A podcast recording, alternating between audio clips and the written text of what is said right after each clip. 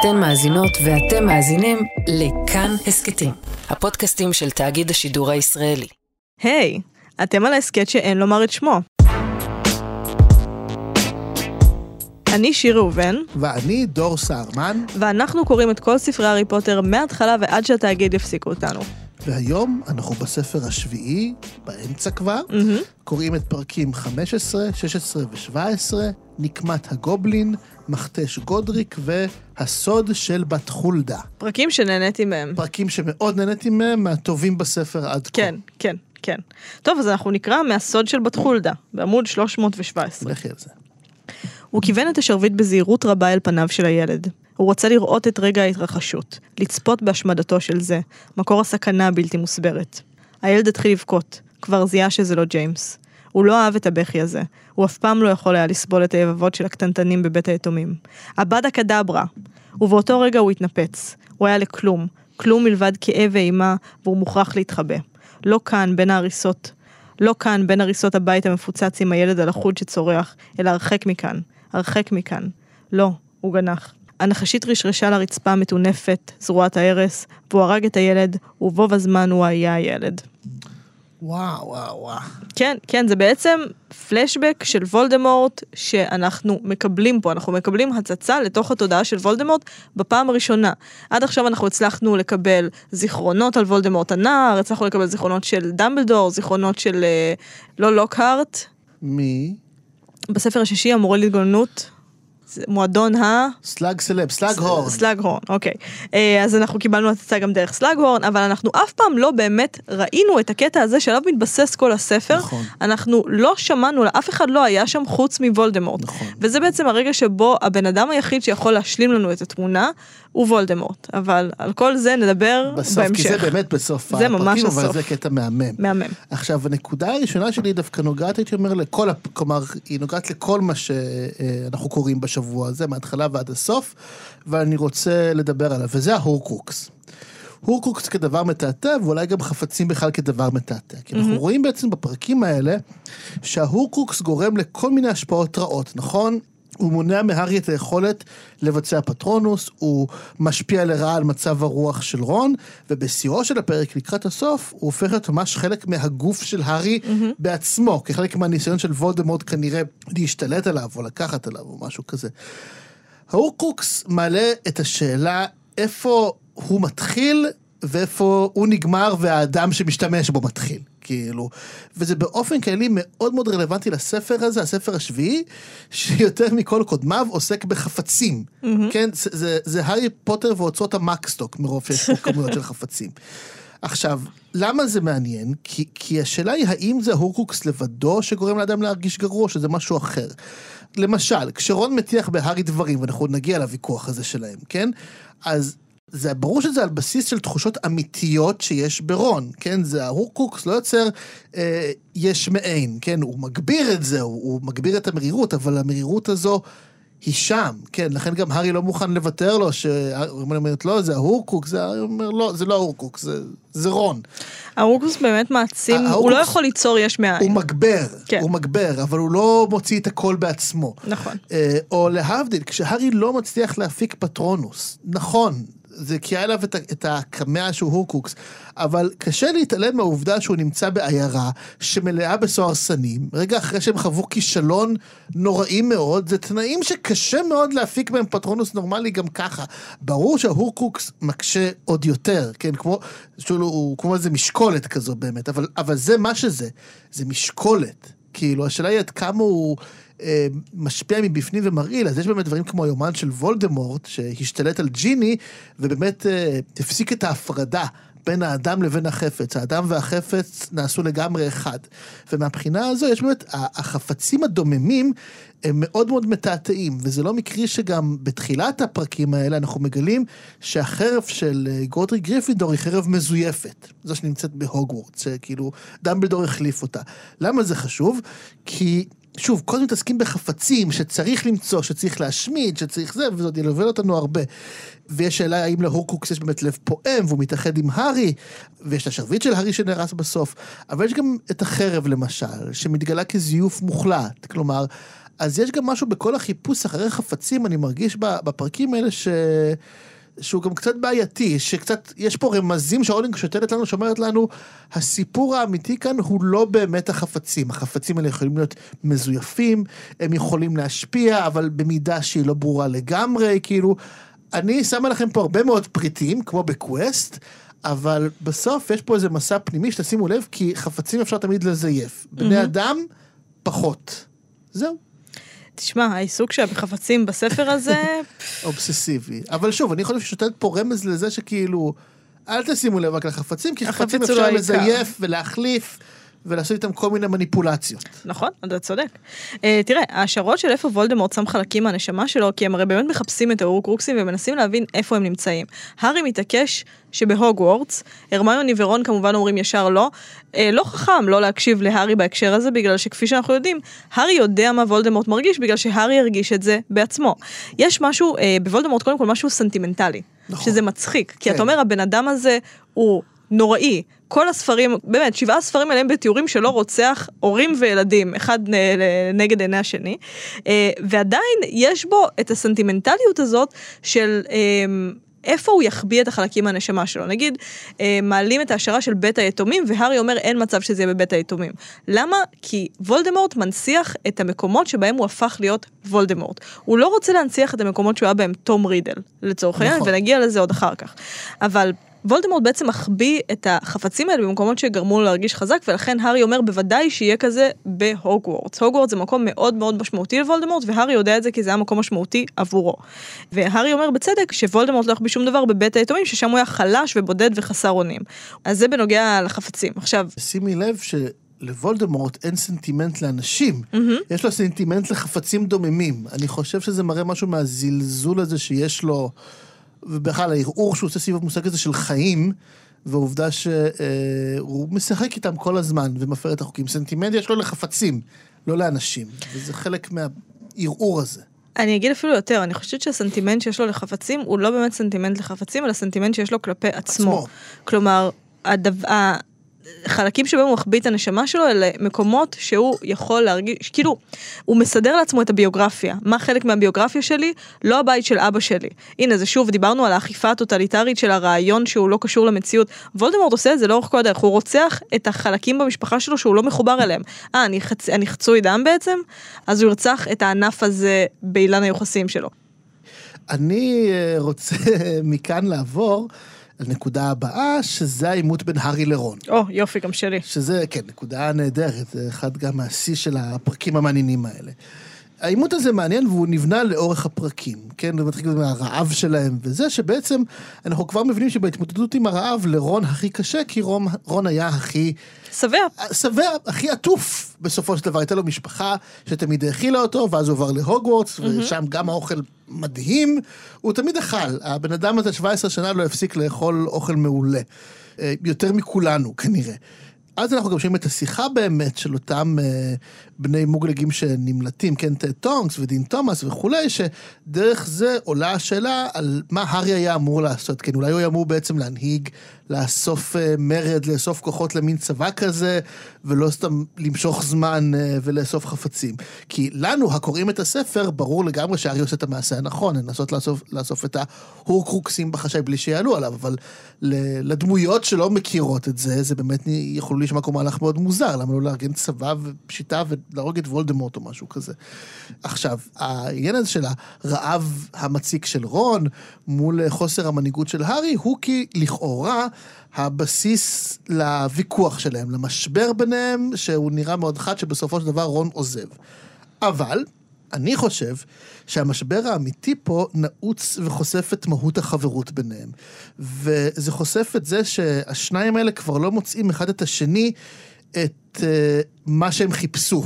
שזה גם היה הבסיס לחברות שלהם. ולכן גם החברות של כל אחד מהם עם הרמיוני היא מאוד מאוד שונה. אצל רון זה בכלל חברות ש- שהיא גם של משיכה מינית וכולי, זוגית. אצל הארי זה אחר, אבל רון, אנחנו דיברנו על זאת בפרקים הראשונים של ההסכת. ברור מאוד שרון והארי מחפשים אחד אצל השני כל הזמן משהו שאין לכל אחד, כן?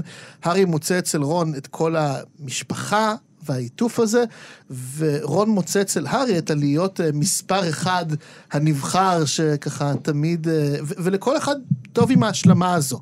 והוא אוהב את זה כל עוד החבר שלו ממשיך לשחק את התפקיד הזה.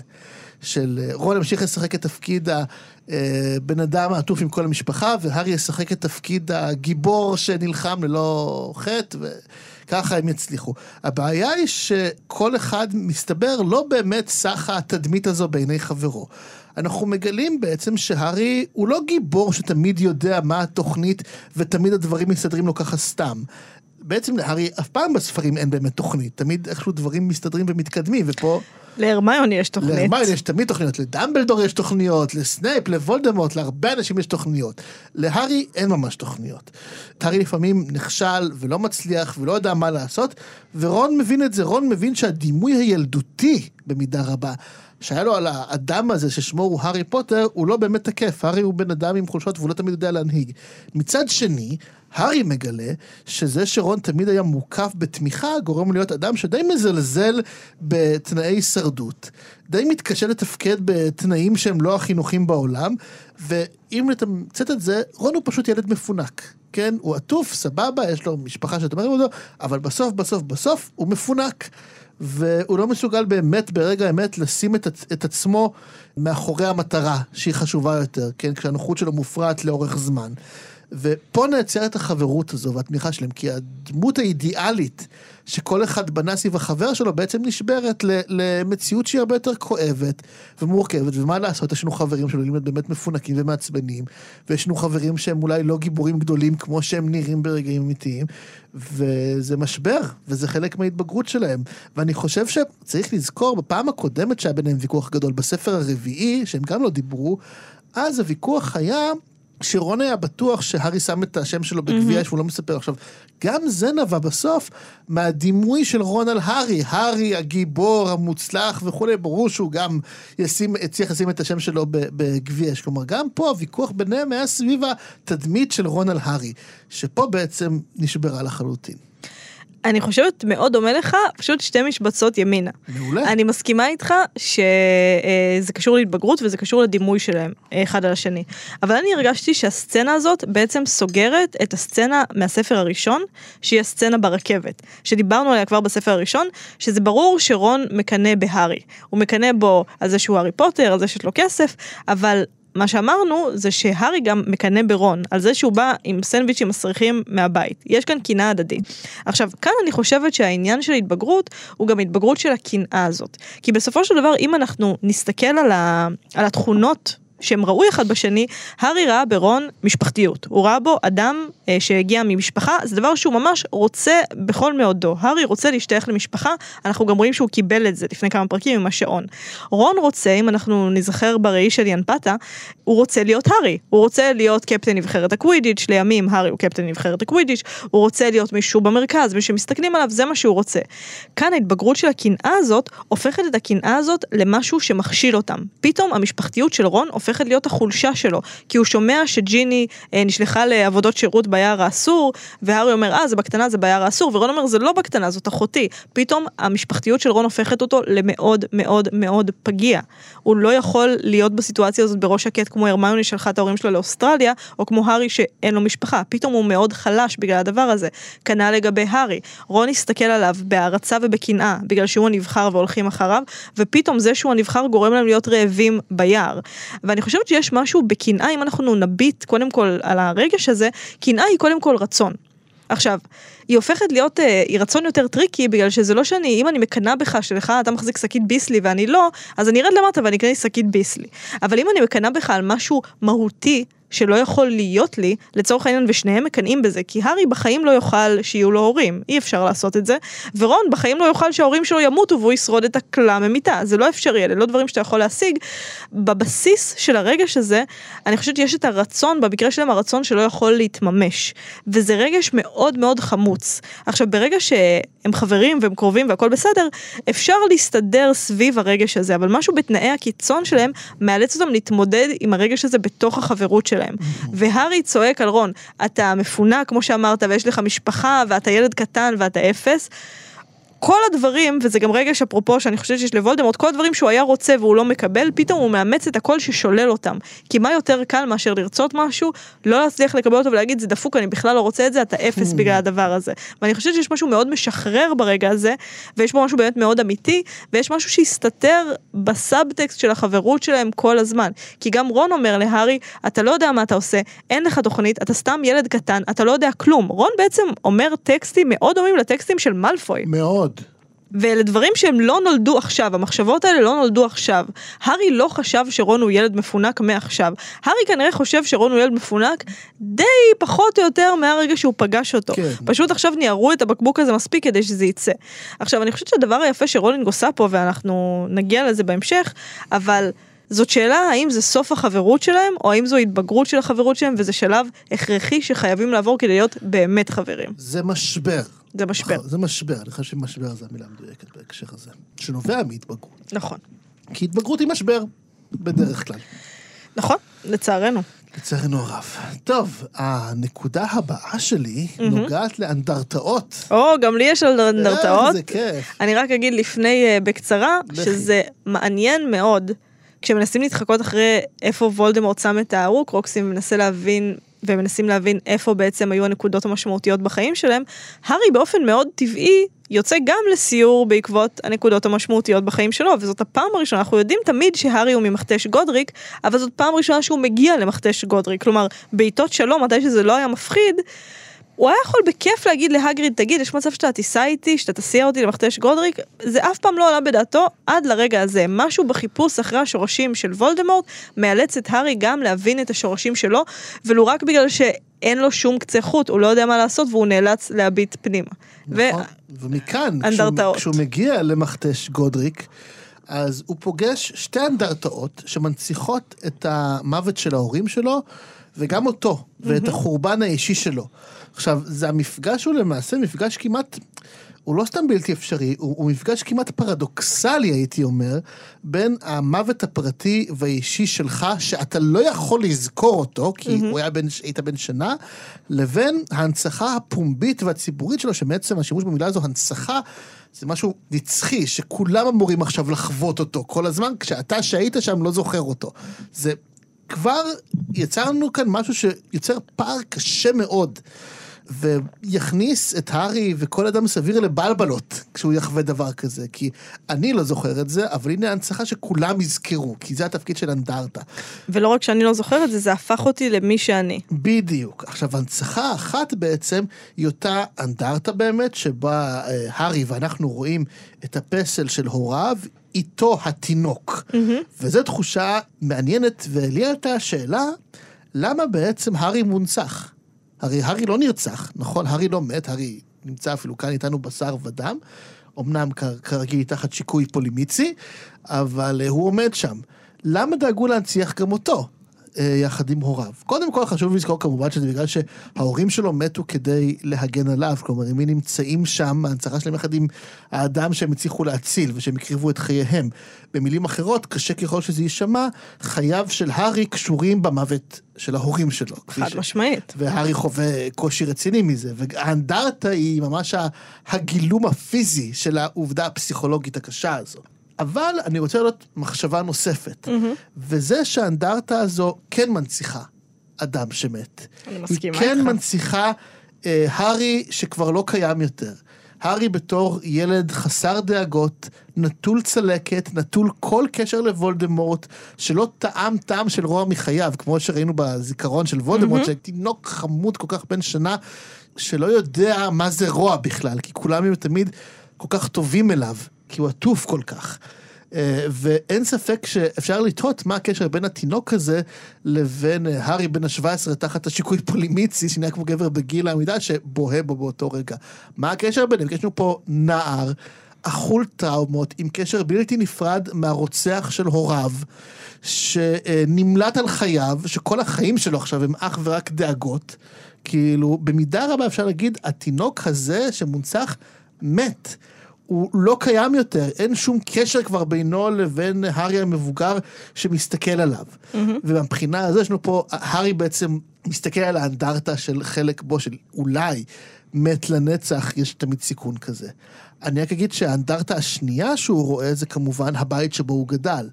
ששם זו הייתה בחירה מאוד יפה של רולינג. מקסימה, להראות את החורבן, איך את, איך את מנציחה חורבן, את מראה אותו פשוט. יש כנסייה כזאת בברלין, שפשוט היא אה, ספגה הפצצות במלחמת העולם, אני לא זוכרת אם השנייה או הראשונה, נראה לי שהשנייה, והשאירו אותה ככה. כן, יופי. ת, תשאירו לה את מחנה ההשמדה שעשיתם ככה, ואז נדבר על לרחם עליכם על הכנסייה שהופצצה. מסכנים שלי, באמת. אבל, כן, סליחה. לא, לא, אני איתך, אני- איתך במיליון אחוז. אני מפלוגות הנקם של אבא קובנר עכשיו. אני איתך. אה, יש לי דבר קטן להוסיף, וזה שמה שוולדמורט עשה הרג לגמרי גם את האפשרות של התינוק הזה לגדול במחיצת הוריו, ולכן הוא הרג את כל מי שארי היה יכול להיות, ואת זה האנדרטה מנציחה. עכשיו זה יפה כי בדרך כלל כשאנחנו מדברים על זיכרון או על שכול, אנחנו מדברים על מי שמת, אנחנו מדברים על מי שנפטר וזהו. אנחנו לא מדברים על מארג החיים שהוא נלקח מהם, או על האנשים שהחיים שלו היו שלובים בתוכם, או על אנשים שהוא עדיין לא פגש והם היו אמורים להיות שלובים בתוכם. ועוד דבר יפה שאהבתי זה שזו אנדרטה לזכר חיילים במלחמה, שזה גוף די חסר פנים של אנשים שהקריבו את עצמם. כלומר, אנדרטה לזכר הבנים, הדברים האלה, אתה, זה כאילו הם חלק מקולקטיב של הקרבה, של שכול, מגש הכסף, אה, אבל גם ההורים של הארי הם חללים במלחמה, פשוט כאן הם לא חלק מקולקטיב של שכול, הם נוכחים שם עם הפנים שלהם, ולא רק עם הפנים שלהם, אלא גם עם הפנים של מי שהמוות שלהם הרג אותו גם אם הוא נשאר בחיים, כלומר התינוק הזה הוא לא מת, אבל זה המוות, ככה נראה כל המוות של הדבר הזה, כשהורגים שני הורים אתה הורג את כל התמונה הזאת, אתה רוצח את המשפחה. והחלק הזה גם באמת מאוד הזכיר לי אינטואיטיבית, בצורה שאני לא אפילו בטוחה עד הסוף למה, את תחילת הספר כשהארי נמצא בבית של משפחת דרסלי. כלומר, יש כאן בעצם שני חלקים, שני חצאים של חלקי בית, שאם מחברים אותם באיזשהו אופן אולי היה יכול להיווצר בית. אבל יש בית אחד שזה הבית שהוא גדל בו והוא לא קיבל בו חום, ויש את הבית השני שהוא חרב עליו והוא קיבל בו חום, אבל אחרי שנה הבית הזה התפוצץ. הארי הוא בעצם מין אדם ללא בית, מה שמסביר באמת את החיבור המאוד גדול שלו להוגוורטס, ואת ה... באמת האובססיה שלו לעבר ולדמבלדור בגלל שהבית היחיד שהיה לו עכשיו גם הוא מוטל אה, בספק. נכון, ועכשיו אגב הוא כמו היהודי הנודד. נכון. אה, הסטריאוטיפ האנטישמי האהוב על נוצרים. גם אגב זה שזה חג המולד והם לא זוכרים שזה חג המולד זה הניתוק הכי גדול מבית ומשפחה כי זה. בהנגדה מוחלטת לזה שהארי בא לחפש את המשפחה שלו במכתש גודריק. עד עכשיו כאילו אז נכון. אתה גם לא יודע מתי החג כאילו אה ראש השנה היום החג כן. שהכי חוגגים עם משפחה החג שהוא הכי משפחתי שהוא הכי חם שהוא הכי הכל אין לך את זה. החג שבו כל שנה הארי מקבל סוודר מכוער נכון, מגברת נכון. ויזלי, שזה הסמל למשפחה ואהבה וכולי, והפעם אפילו לא בטוחים מתי זה. גם כנראה פספסו את חנוכה על הדרך. אני חשבתי גם על זה שיש את הרגע שהארי מחפש את הקברים של ההורים שלו. הוא כאילו הולך ומתקרב לתוך, כאילו לשכול באיזשהו אופן. קודם הוא רואה את האנדרטה, ואז אחרי האנדרטה הוא רואה את הבית, ואז אחרי זה הוא מחפש את הקברים, והוא מגיע קודם לקברים של אימא ואחות של דמבלדור, ואז אחרי זה הוא מגיע לקברים של ההורים שלו והוא מחפש אותם, כלומר הוא לא יודע איפה הם. כמובן שיש את הפער בין המוות, אבל עצם זה שכאילו הוא אף פעם לא היה בקברים האלה, יש כאן איזשהו ניכור מעצמו. וזה בדיוק הפגיעה של וולדמורט בהארי. הוא ניכר אותו מעצמו, כלומר הוא קרא אותו ממארג החיים שלו, ועכשיו הארי לא בדיוק מוצא את המקום שאמור להיות לו הכי אינטואיטיבי, כי הוא אף פעם לא היה שם. הוא אף פעם לא ראה את הקברים של ההורים שלו, זה פסיכי. תחשוב, הוא קיבל את האלבום בשנה א' בהוגוורטס, בספר הראשון, הוא מגלה מה באמת קרה להם, ורק עכשיו הוא מגיע לקברים שלהם והוא לא יודע איפה הם. כלומר, הרמיוני זאת שמגלה את הקברים, אומרת לו, הנה זה פה. עכשיו הניכור של הארי מהעבר שלו הוא קודם כל תוצאה כמו שאמרתי שהפגיעה של וולדמורט שנקרא אותו מעצמו. עכשיו כמובן זה מה שטראומה עושה זה הפיצול שדיברנו עליו. ואם בתחילת הספר הארי נפרד מהבית של הדרסלים ויש בזה משהו מוזר ומנוכר כי זה בית שאינו בית הנה אנחנו מקבלים עוד בית שאינו בית שזה הבית שהיה בית אבל הוא לא זוכר את זה כלומר כי הבית הזה קרה בו משהו נוראי שהוא פשוט הדחיק, או בכל אופן בגיל שנה אף אחד לא זוכר כלום. ובגלל זה יש בזה משהו אה, שמאוד אה, חימם את אה, ליבי עליו מתי שהוא בוכה על הקברים שלהם. כי זה מראה שהארי עדיין מחובר, כי הוא בוכה על האנשים שהוא לא הכיר בעצם, אבל תחושת האהבה שהם העניקו לו עדיין חיה בתוכו, ואז הוא מבין את האובדן, הוא מרגיש את האובדן, הוא מרגיש את הפער. כי האהבה שיש להם היא כן נוכחת שם, הוא כן מתגעגע לזה, אפילו אם הוא לא יודע איפה הם קבורים, אפילו אם הוא לא יודע... לא עלו תמונות, הוא אפילו לא יודע איך הם נראים. כן.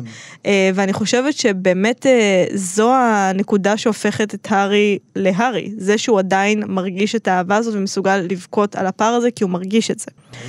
עכשיו עוד דבר, זה רגע לפני. בגלל שרגע לפני הארי מסתובב ורואה את הקברים של אה, אימא של דמבלדור ואחותו. ואומרים שהוא כועס ושזה מעצבן אותו שהוא כועס כי זה הורס לו את הרגע. עכשיו, אני שאלתי את עצמי פה, למה הארי כועס? מה יש לכעוס בעצם? בהנחה שאתה לא יודע מה קרה, בהנחה שאתה שופט את דמבלדור לכף זכות. אז ראית שני קברים, למה אתה כל כך כועס? ואני חושבת שהכעס, בהתחלה חשבתי אוקיי, הארי כועס על זה ש... על עצם זה שדמבלדור מת, על עצם זה שדמבלדור נטש אותו. אבל אני חושבת שזה יותר מורכב מזה, כי אני חושבת שיש משהו בזה שהארי כועס על דמבלדור, הוא כועס עליו כמו שכועסים על הורה. הוא כועס עליו שהוא לא לימד אותו מספיק איך למצוא את ההורקרוקסים. הוא כועס עליו על זה שהוא לא הכין אותו מספיק למה שעומד לקרות. כעס וכעס וכעס וכעס, וזה כעס שמזכיר את הספר החמישי, את הכעס הטינאייג'רי הזה שהיה להארי בסוף הספר. ואני חושבת שהכעס הזה הוא קודם כל כעס הישרדותי. כי כל עוד אתה כועס על דמבלדור, דמבלדור לא מת. דמבלדור הוא עדיין סמכות. דמבלדור הוא עדיין גוף שאפשר לכתוב לו מיילים אה, על אה, היי, למה לא עשית את זה ולמה לא עשית את זה ולמה לא עשית את זה. וזה בעצם סוג של דרך של הארי לשמר את המקום של דמבלדור דרך הרגש הזה. הארי גם לא יכעס על דמבלדור, יש שם איזושהי השלמה עם המוות שלו שאני חושבת שהארי פשוט לא בשל לעשות עדיין. ויש משהו בכעס הזה שהוא משמר, ששומר גם את דמבלדור במקומו. מעניין מאוד. שומר את דמבלדור חי. יפה, יפה מאוד. ומבית הקברות למופע אחר, שאחרי שהארי פוגש את המפגש הקשה והישיר הזה עם המוות, mm-hmm. הוא פוגש מופע שקרוב למוות, שזוהי הזקנה. כן. כשהוא נכנס בעצם לבית של מי שהוא מאמין בשלב הזה שהיא אה, בת חולדה, וממש מתואר איך הוא פוגש בכל מקום בבית שלה את הזקנה, את, ה, את הריח הרע, את ההזנחה, את כיפוף הגב, כן? עכשיו, במובנים רבים, זקנה היא המופע הפחות סקסי של המוות, mm-hmm. מבחינת מסוימות. מופע חימום. מופע חימום. היא, היא מנכיחה לנו משהו כאילו ש, שמתחיל להריח קצת ממוות, סליחה מאנשים זקנים, אבל, אבל כלומר זה מאוד בולט פה, שהיא מין תזכורת לזה שהמוות מאוד מאוד קרוב, אבל היא מייצגת אדם שעדיין חי. כלומר, הזקנה, במיוחד גם בסצנה הזו, אני חושב מייצרת לנו תעתוע. לא ברור, רגע היינו במרחב עם המתים, ועכשיו אנחנו כאילו עם מישהי שהיא חיה, אבל בכל מקום יש ביטוי כל כך בולט לזקנה הקיצונית שלה, שכבר לא בטוח שהיא באמת חיה. עכשיו, העובדה שמיד אחר כך בת חולדה מתגלה למעשה כנחשית שלבשה את צורתה, שזה פשוט מזעזע, זה מחריד. רגע טהור של אימה. כלומר, אין פה לפנינו אלא גופת אדם מת שבתוכה נחש חי. תעתוע בלי הפסקה, כן, אפרופו פערים בלתי נסבלים בבית קברות, אנחנו בשלבי ה mindfuck לגמרי, שום דבר הוא לא כפי שהוא נראה. לא החיים והמתים, לא בני אדם או בעלי חיים, כן? הכל מעורער מן היסוד. עכשיו, כחלק מהערעור הזה שהולך ונבנה מהמפגש עם uh, fake בת חולדה שמתגלה כנחשה, הערעור הזה הוא כמובן ההכנה לאיחוד החוויות של הארי ווולדמורט שמגיע בסופו של דבר, כן? שהארי חווה מחדש את הרצח של הוריו דרך העיניים והתחושות של וולדמורט, ווולדמורט מצד שני מתגלה לנו כמי שבבית של בת חולדה סופג עכשיו תבוסה נוספת שמזכירה לו את אותה תבוסה היסטורית שלו, ובעצם הוא חווה פה מעין סוג של פוסט טראומה. Mm-hmm. מדהים ככל שזה יישמע, וולדמורט נמצא בסוג של פוסט טראומה, הוא נזכר בכישלון הנוראי שלו לרצוח את הארי פוטר, ואז איכשהו היה מין ספק מת חי, ספק כלום, כן? והאובדן שלו עצמו גורם לו כאב בלתי נתפס, כן, לוולדמורט. ואנחנו מעורערים מזה לגמרי, מהצייה לתוך החוויה המשותפת הזו שלו ועם הארי. כל הקטע הזה בעצם הולך ונבנה מערעור על גבי ערעור, עד שנוצר קשר תודעתי ביניהם שהוא מסעיר ומזעזע כאחד. אני מסכימה איתך מאוד. תודה. עכשיו, קודם כל, רגע מרתק שארי עולה למעלה עם בת חולדה ומגלה שזו נגידי. כי בספר הזה, שום דבר הוא לא מה שהוא נראה, ואי אפשר לסמוך על שום דבר. הרגע המרתק הוא כמובן זה שאנחנו נכנסים לתוך הפלשבק, כמו שאמרת, של וולדמורט, שאליו אנחנו נחשפים בפעם הראשונה. ולמה זה מעניין? כי אנחנו נחשפים בפעם הראשונה למה שקרה בערב הזה, אנחנו אף פעם לא שמענו... אף אחד מספר את זה בגוף ראשון. הארי לא יכול לספר את זה בגוף ראשון, ההורים שלו מן הסתם לא יכולים לספר את זה בגוף ראשון. הבן אדם היחיד שיכול לספר את זה, זה וולדמורט. עכשיו כאן זאת גם שאלה אה, על היסטוריה, כי אתה אמרת, שאני לא זוכרת איזה גישה זאת בהיסטוריה, אבל שמאמינים רק לנתונים של הנאצים, הפוזיט- על מלחמת. הפוזיטיביזם, שמסתכל, לא בנאצים, אבל שמסתכלים רק על המסמכים. כן. רק מסמכים, כאילו, זה משהו שאני יכול ללמוד ממנו, לא משהו שאדם זוכר, אלא hard copy. אז אמנם לא מסמכים זה לגמרי זיכרון, אבל אני כן חושבת שזה מראה את החלק החשוב אה, של הרעים במרכאות, לא במרכאות, הם הרעים. הרעים בהיסטוריה, שאתה אומר אנחנו צריכים גם את הצד שלהם כדי לשמוע את הסיפור. עכשיו ההצצה הזאת מספרת לנו משהו על החיבור של הארי ושל וולדמורט. כי הארי, כמו שאמרתי, כדי להשמיד אורקרוקסים צריך לחבר גם את התמונה של עצמו. הוא צריך להבין קודם כל את התמונה שלו, את מה שהיה שם. וולדמורט הוא הפצע של הארי, והארי, אנחנו מגלים עכשיו, הוא גם הפצע של וולדמורט. אפילו נכתב שרגע לפני שהוא ניסה להרוג את הארי עם הבד הקדברה, בקטע שקראנו אחרי קודם, הוא לא יכול לסבול את הבכי שלו. עכשיו, מה זה בכי של תינוק אם לא הבעת מצוקה? ויש משהו מוזר ככל שזה יישמע, יש משהו מאוד אופטימי בהבעת מצוקה, כי אתה משער שמישהו יבוא ויעזור לך נכון. ויבוא לקחת אותך. זה בניגוד לוולדמורט, שכבר בספר השישי מספרים לנו שהוא לא בכה כתינוק, כי הוא ידע שאין בשביל מה. כי מראש הוא הבין שלא הייתה בו את האמונה שמישהו יבוא לקחת אותו, שמישהו יבוא לעזור לו. עכשיו, זה חיבור מאוד מעניין, כי רגע אחרי שהארי צולל לתוך הרגע הזה, לתוך הציטוט הזה מהזיכרון של וולדמורט, קורה משהו אחר.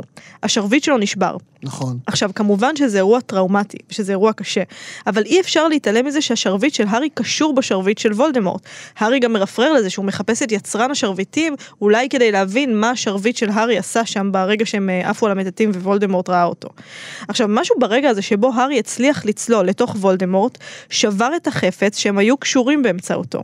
וזה מעניין כי הארי עד לנקודה הזאת מגיע למכתש גודריק ומתקרב למוות של ההורים שלו צעד אחרי צעד. קודם אנדרטה, אחרי זה קבר, אחרי זה זירת האירוע, הבית המפוצץ, ובסוף הפלשבק הזה של וולדמורט ואיך הוא הרג אותם. ובאיזשהו אופן זה לא מה שהוא חיפש. כאילו, אנחנו יודעים, הוא קיווה להגיע לחרב של גריפינדור. אבל הוא מצא בדיוק את מה שהוא רצה באופן לא מודע. הוא הצליח לחזור לרגע שבו הכל קרה. לרגע שבו הוא הפך להיות הארי פוטר. ובשביל זה הוא היה חייב גם את וולדמורט. שנראה שגם וולדמורט ברגע הזה התערבב בהארי ולא ידע מי הוא ומה הוא. וגם עבור וולדמורט לבית הזה יש משמעות. גם וולדמורט מגיב לבית הזה בעוצמה. כי בבית הזה בעצם נוצר הסיפור של שניהם. וברגע שהארי הצליח להתקרב אליו, רגע אחרי זה נשבר השרביט, נשבר משהו שמסמל קשר ביניהם. כי הארי הצליח באיזשהו אופן לסדר את הסיפור. וברגע שאתה מסדר את הסיפור, ברגע שאתה מקבל את החתיכה החסרה מהסיפור, משהו בקשר ה... שלך לטראומה, או שלך לפצע, אתה נפרד ממנו, הופך להיות סיפור שלך. אתה יכול לספר את הסיפור לעצמך. והארי מקבל פה את ההצצה הזאת לוולדמורט, שאי אפשר שלא לחשוב שעכשיו הקשר הזה שהוא לא שולט בו כל כך, שכאילו הוא יכול אולי לנצל אותו, אולי הקשר הזה אפילו מציל אותו מדי פעם, אבל הקשר הזה נשבר. החיבור הזה בין השרביטים לא יהיה יותר. עכשיו, עוד דבר שעניין אותי, זה ש... הארי התינוק וחוסר היכולת לשמוע את הבכי נוגע בוולדמורט במקום מאוד מאוד עמוק, שזה מקום שהוא שכח, כי הרי בסופו של דבר המסע של וולדמורט זה מסע להשמדת הפגיעות. מה זה אני לא רוצה למות? אני לא רוצה להיות פגיע, אני לא יכול להיות פגיע. ומשהו בבכי של הארי התינוק בלתי נסבל עבורו, בגלל שבסופו של דבר וולדמורט מנסה להתמודד עם הפגיעות האנושית, עם זה שהוא היה ילד יתום, קטן ופגיע, ילד לא רצוי, ואז פתאום הנה מגיע הילד הזה ובוכה, וזה בסופו של דבר הארי מגלם, כמובן וולדמורט בחר אותו, וולדמורט ליהק אותו באיזשהו אופן, אבל הארי מגלם קודם כל את הפצע של וולדמורט, את התינוק הזה שבוכה, ושמישהו בא לעזור לו, ושהוא עטוף, ועצם הבעת המצוקה זה דבר שוולדמורט לא יכול לסבול. ומתוך המבט שלו על זה שזה דבר בלתי נסבל, הוא הפך להיות הפצע של הארי.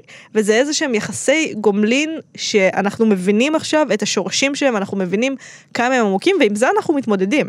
כי וולדמורט בסופו של דבר, ואני חושבת שזה מאוד הסוף של הספר, הוא מאוד ניסה לכבות את המקום הזה של הרצון להיות מוגן, הרצון להיות עטוף. זה רצון שוולדמורט ניסה לכבות, וזה רצון שאצל הארי אי אפשר לכבות אותו, כי הרצון הזה הוא הציפייה לאהבה או האמונה באהבה. וזאת שאלה, מה קורה? מה קורה בצד של וולדמורט? הארי לא, כאילו הארי מסמל את מי שלא יכבה את הרצון הזה. מה עם וולדמורט? זה מזכיר לי שפעם שמע, אני חושב שאשתי אה, קראה את זה וסיפרה לי, שלמה אנחנו בעצם מגיבים לתינוקות שבוכים, מה המנגנון שמתעורר בנו כשאנחנו חושבים תינוק בוכה, למה אנחנו רצים ישר להרים אותו, כאילו מה מאותת לנו, ויקרא, ואנחנו אז גם צוחקים על זה קצת, שבעצם כשאנחנו שומעים את התינוק בוכה, אז יש איזה מנגנון קדמוני בתוכנו, mm-hmm. שאנחנו לא זוכרים את עצמנו בתור תינוקות, אבל זה מנגנון קדום שבעצם מזכיר לנו את עצמנו הבוכים חסרי אונים, ואז אנחנו מרחמים על עצמנו החסרי אונים, וזה מה שמדליק את כל המנגנון של לרוץ עכשיו לתינוק הבוכה הזה, כי אם אני מכבה, אם אני מרגיע את הבכי שלו, אני גם מרגיע את הבכי שלי, התינוק הבוכה. אנחנו תמיד צוחקים עכשיו כשנגיד, הבת שלנו עכשיו כזה, שוב יש לנו בת קטנה, אז היא בוכה, אז כזה, אוי לא, אני בעצם מרגיש איום ונורא, אני נזכר בעצמי התינוק הבוכה, כמה רע לי. אנחנו רואים את זה חצי בצחוק, אבל אני חושב שזה בדיוק מה שקורה כאן. כלומר, אלא שוולדמורט היה תינוק... שלא בוכה. כלומר, סבינך שבשלב מאוד מהיר, אולי, אולי הוא בכה קצת, ואז mm-hmm. כאילו הוא הבין באמת מהר מאוד שכמו שאמרת נכון, דבר אל הקיר. כן. כאילו, אין עם מי לדבר. והפרק הזה עוסק הרבה בפערים. Mm-hmm. וולדמורט, דרך הברי, הבכי של הארי התינוק, באופן לא מודע, נזכר בפער הנוראי. בזה שהוא אולי פעם אחת בכה ואף אחד לא ענה, אז הוא הפסיק לבכות. Mm-hmm. ויחד עם שנים של שנאה כמובן, כולל גם הרבה שנאה עצמית, זה רק מגביר כמובן עוד יותר את הרצון אה, לרצוח אותו בסופו של דבר. אני מסכימה איתך, ואפילו הזכרת לי עוד משהו, זה יהיה פרק האסוציאציות הגדול, שכשמדברים על אה, אה, אלימות, אלימות במשפחה, זה מדברים על מעגל האלימות. מדברים נכון. על זה שכשהורה מכה את הילד שלו, זה סביר להניח שגם ההורה הזה, כשהוא היה ילד, קיבל מכות. כן. עכשיו, אחד הדברים שקורים זה שהרי מתי הורה מכה את הילד שלו, גם כן באותם רגעים שבהם הילד מביע איזשהו רצון, שההורה יתרגל לזה שהרצון הזה לא ממולא. הרצון הזה הרי הילד בוכה כי הוא רוצה ארטיק, מה פתאום לא בוכים פה כי רוצים ארטיק, וזה עצם זה שהילד מביע איזשהו רצון שההורה הדחיק והדחיק והדחיק וגרם לו להאמין שלא מגיע לו שימלאו אותו, ואז פתאום יש לך ילד שמביע שהוא גוש של הרצון הזה, אז התגובה היא קודם כל דיסוציאטיבית, כלומר אתה נכנס לאיזשהו מצב דיסוציאטיבי, והנפש שלך פשוט משחזרת, זה פשוט כזה, אה, ואני אגיב פה באלימות, כי זה לא יכול להיות, כי חייבים למגר את הרצון הזה. ואני חושבת שפיצחנו את וולדמורט, אפשר uh, להודיע לרולינג שיאללה, היא יכולה לכתוב ספר שמיני אם היא רוצה, כן. טוב, אבל אה, נסיים בזה נראה לי. בהחלט, בהחלט. יאללה. בשבוע הבא אנחנו נקרא את פרקים 18, 19, 20 ו-21, כלומר את פרקים חייו ושקריו של אלבוס דמבלדור, האיילה הכסופה, קסנופיליוס לאבגוד ומעשה בשלושה אחים. תאגיד השידור, אני מבקש העלאה על זה שידעתי להגיד את המילה קסנופיליוס בטייק אחד. חד משמעית. טוב, אפשר uh, להזין לנו מתי והיכן שרוצים, באתר כאן ובכל אפליקציות ההסכתים, שם גם דרגו אותנו בדירוג היפה חמש כוכב. אפשר כמובן גם להצטרף לקבוצת הפייסבוק שלנו, הקבוצה שאין לומר את שמה בפייסבוק. עוד פעם אני אגיד את המילה פייסבוק, כי למה לא שלוש פעמים פייסבוק במשפט? פייסבוק, פייסבוק. אה, דור מנהל את הקבוצה ברגישות ובחמימות, תרגישו חופשי להגיב על הכל. טוב, אני חושבת שזהו, נכון? בהחלט. תודה רבה דור. תודה רבה שיר. ואנחנו רוצים לומר תודה גם לניר גורלי שהפיק אותנו, ודניאל מאורר שערכה. תודה.